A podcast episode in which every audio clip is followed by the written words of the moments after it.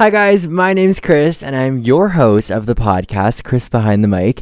I'm 19 years old with a huge passion for working behind the microphone, and that's exactly why I started my show. One of my favorite parts about my show as well is there's guaranteed going to be an episode for everybody. There's not a specific theme. You know, one episode might be mental health, one might be comedy, and one might be all seriousness, which I think is the best part about it. Now, this episode in particular is for all those dog lovers and animal lovers out there. For those of you that know me and my family, we absolutely love dogs. We've got two of our own, and we love all animals as well. So, this is all about dog rescue. Joining me is director and co founder of Mutt's Dog Rescue, Diana. Hi there, I'm Diana, and I am one of the co founders and a director for Mutt's Dog Rescue. We're based in the GTA and I have been rescuing since I got my first rescue dog in 2014, um, and the rest is history. So that eight years of passion for rescuing dogs has now turned into your business, Mutt's Dog Rescue, which I think is absolutely incredible. You know, I'll always love people who do things like dog rescue because I see different stories of dogs who have been struggling, who have gone through a bunch of things, and it just breaks my heart. So I love when people like you, Diana, step up and decide to make a difference in the dog world. Now, creating any business definitely takes a lot of time and a lot of people to come together to share thoughts and opinions and things like that. So, what did that look like for Mutt's Dog Rescue? Obviously, you are the director and co-founder, but I'm sure there was groups behind you that were with you alongside while you were planning everything. So, what did the planning process sort of look like? Mutt's came together uh, as a result of four of us who had worked at another rescue. Um, wanting to put our own spin on on a rescue. We had worked together at a rescue that wound down, and so when that ended, we we knew we wanted to continue, but we wanted to take some time to think about how we wanted to do things a little bit differently than we had done before and actually just to take some time to, to relax.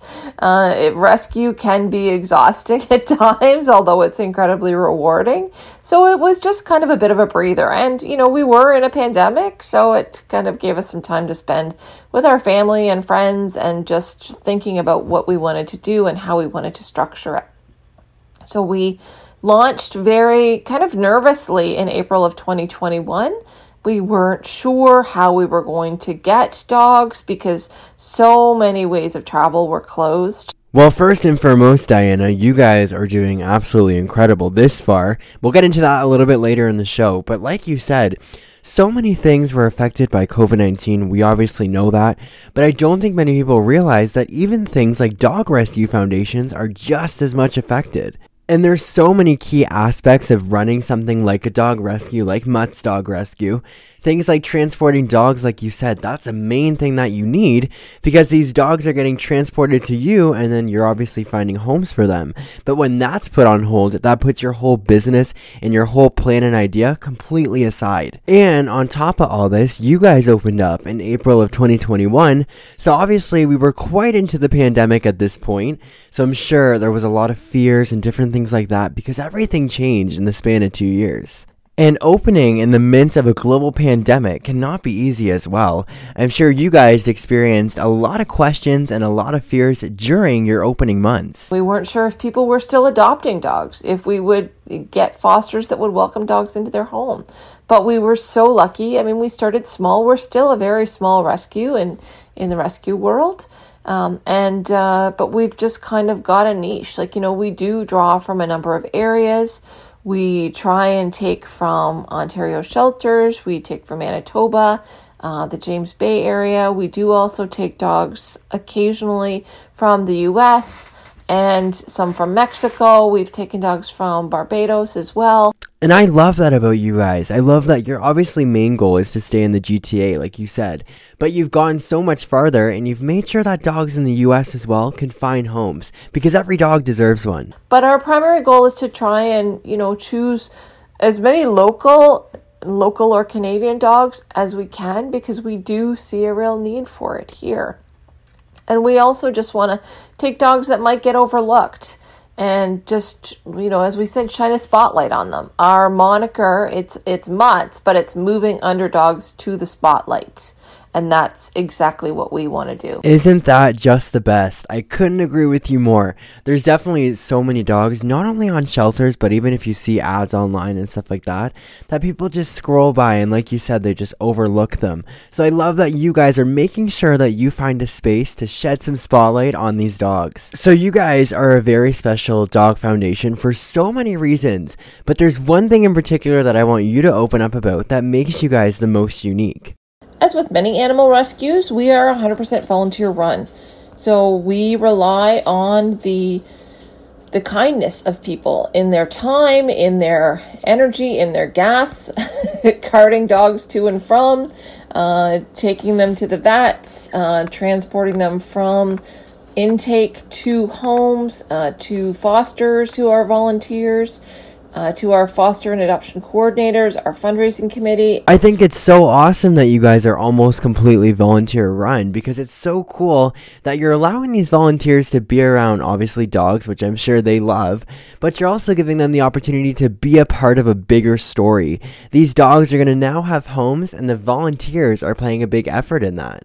And I'm sure some of the things might seem small, but it's all part of the bigger puzzle, right? Of course, finding these dogs homes is like the end of the puzzle, but that's just a little piece of their support. I mean, now that the world is opening up, we will be looking for more people to help us at events, to sell merch and things like that. Um, but on an ongoing basis, we are always looking for good foster homes for our dogs. We are always looking for volunteers who can transport our dogs to the, to vet appointments, to events, things like that. Um, so if you're old enough and you have a valid license and a car, we want you. uh, and if you're responsible, of course. Um, but even if you want to just uh, join one of our committees, if you want to join our fundraising committee, we would love that. We're always looking for ideas and we're always looking for uh, fundraising events. So all you have to do is just uh, fill out a contact form on our website at muttsdogrescue.ca and reach out.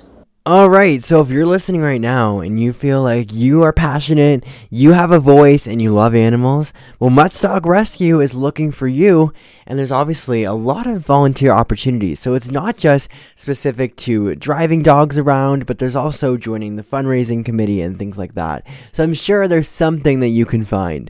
And like Diana said, just fill out a contact form, fill out all the details on there through their website, www.muttsdogrescue.ca. And again, if you have questions, I'm sure Diana would love to hear from you through her social media, which I'll leave at the end of the show. So that's, of course, volunteer opportunities. So, like Diana said, she's always looking for volunteers, but there's also a step up foster homes. We're always looking for uh, fosters. Uh, that is our biggest one of our biggest challenges is foster homes because you know what it's not as easy as you might think. You think well i just have to take care of a dog. But you know sometimes there are dogs that have more energy than others. Sometimes there are dogs that come in with um, medical issues that we were either aware of or unaware of um, and that you know need a few extra visits to the vet. So they need to be taken back and forth to our vet in mississauga. Um, so we really do need people like that that can that can help and open their homes and provide a good safe environment and I think that's the hardest part, I'm sure, with trying to find a proper home for a dog. You know, there's a lot of people that would make great dog owners, don't get me wrong. But like you said, they think, oh, it's just a dog. We're just going to give it food. We're going to play with it, whatever. But again, there's so much more. There's the vet visits, there's the potential injuries in the future or health issues that you really have to think about before you commit to having a dog. And when looking for a dog, of course, you always got to remember this is years and years of love that you're providing for this dog.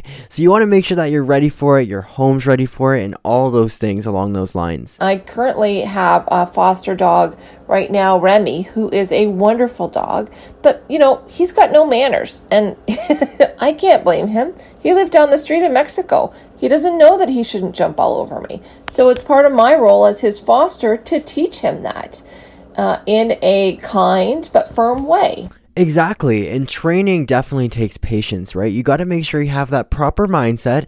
Like you said, you want to be firm, but you also want to be kind. Because in your situation, Remy obviously didn't know that jumping all over you wasn't appropriate because right where he was in Mexico, he was able to do that. So, of course, every dog has a different story, so you want to make sure you take things slow in the training process. Which, again, is just one of the many things you want to consider when you're wanting to foster a dog. Like Diane Diana said, they're always looking for them, but you want to make sure you have that proper mindset, like I said, and the proper home to have this dog. Anything else I can do for him? You know, walking, things like that. Of course, that's all wrapped up in that. Just, you know, care and safety for these animals, taking them to the vet. So, fostering is our probably our biggest need. Uh, as far as things go, we do, we always need money. I think, I don't think there's a rescue that will turn down money. Um, and so we always do need that because our vet bills are quite high. Like our vets don't work for free. Um, they do give us a discounted rate, but we do a full medical on all of our dogs because when they are adopted out, we need to know that we are fully aware of everything that is going on with the dog's health. We want to make sure that we've run heartworm tests, that we've done blood work, that we've done fecal tests to make sure that we know as much information as we can for the adopter. Nobody likes to be caught by surprise. Um, new adopters don't. Having a dog is quite expensive, and so we want to make sure that we take uh, as much care as we can before the dog is adopted out to rule out anything or take care of anything. Like you know even flea and tick prevention um, deworming things like that if it's required. Donations are definitely important. I could imagine that the vet bills are not cheap. For one dog it's already expensive. So imagine all the dogs that diana and mutt's dog rescue are fostering. It wouldn't be cheap but if you think about it like this, all your donations are going towards ensuring that dogs are going to safe homes in the sense of as soon as a new owner gets this dog, they'll be cleared or they'll at least know of potential health issues and things like that because your donation went towards different things for their health. And many of these foster families are, I'm sure, brand new dog owners. They've never had a dog before. So it's always great that they'll know what they're getting into health wise and different things that they got tested at the vet and things like that, which again, your donation goes toward. So money is always appreciated. Um, and then the uh, just if you want to donate, I mean, you can you can reach out to us. We have a few drop off spots. You can drop off at one of our directors or one of our volunteers based on where you're located. And I mean, the things that we need are typically things for our foster packs. So, leashes, six foot nylon leashes. We don't use retractable leashes. Um, so, six foot leashes, bowls, toys are always a big one. I don't know if you've ever seen a dog with a plushie, but they don't last long. and we got a huge bag of plushies donated to us not more than a few months ago. And honestly, they are 90% gone because a fleshy uh sorry a plushie given is a plushie gone like it's just you know that's what dogs do it squeaks so they rip it apart um, so we're always in need of things like that I gotta chip in here and say I've got two dogs of my own, and plushies, yes, they go by very quick. Like Diana said, they squeak and they make a sound, and the dogs just want right into it. So, yes, donations for those I'm sure are very important. Food, you know, donated food. We don't typically take open food. Um, but if you want, if you wanted to donate a bag of food, we're happy to accept that. Uh, and and anything else, you know, if you if you have something that you think we might be able to make use of, please, you can just email us at muttsdogrescue at gmail.com and we'll let you know if it's something that we can use. We have actually had people even, uh, you know, reach out to us to donate medication. Um, you know, if they've just gotten a bottle from their vet, we'll talk to our vet about it if it's something that we can use. But if it's if it's not, we won't take it. Uh, just to take it, we don't we don't want it to go to waste um, we'll try and redirect it if we can't take it. So, like I said, just uh, you can apply to be a volunteer on our website. You can apply to uh, donate, or you can donate on our website via e transfer. Um, and it's all just to muttsdogrescue at gmail.com. Well, there you go. There's a bunch of ways to show support to Mutt's Dog Rescue and Diana and the team. And like Diana said, if you have something sitting back at your house that you're like, my dogs aren't going to use this.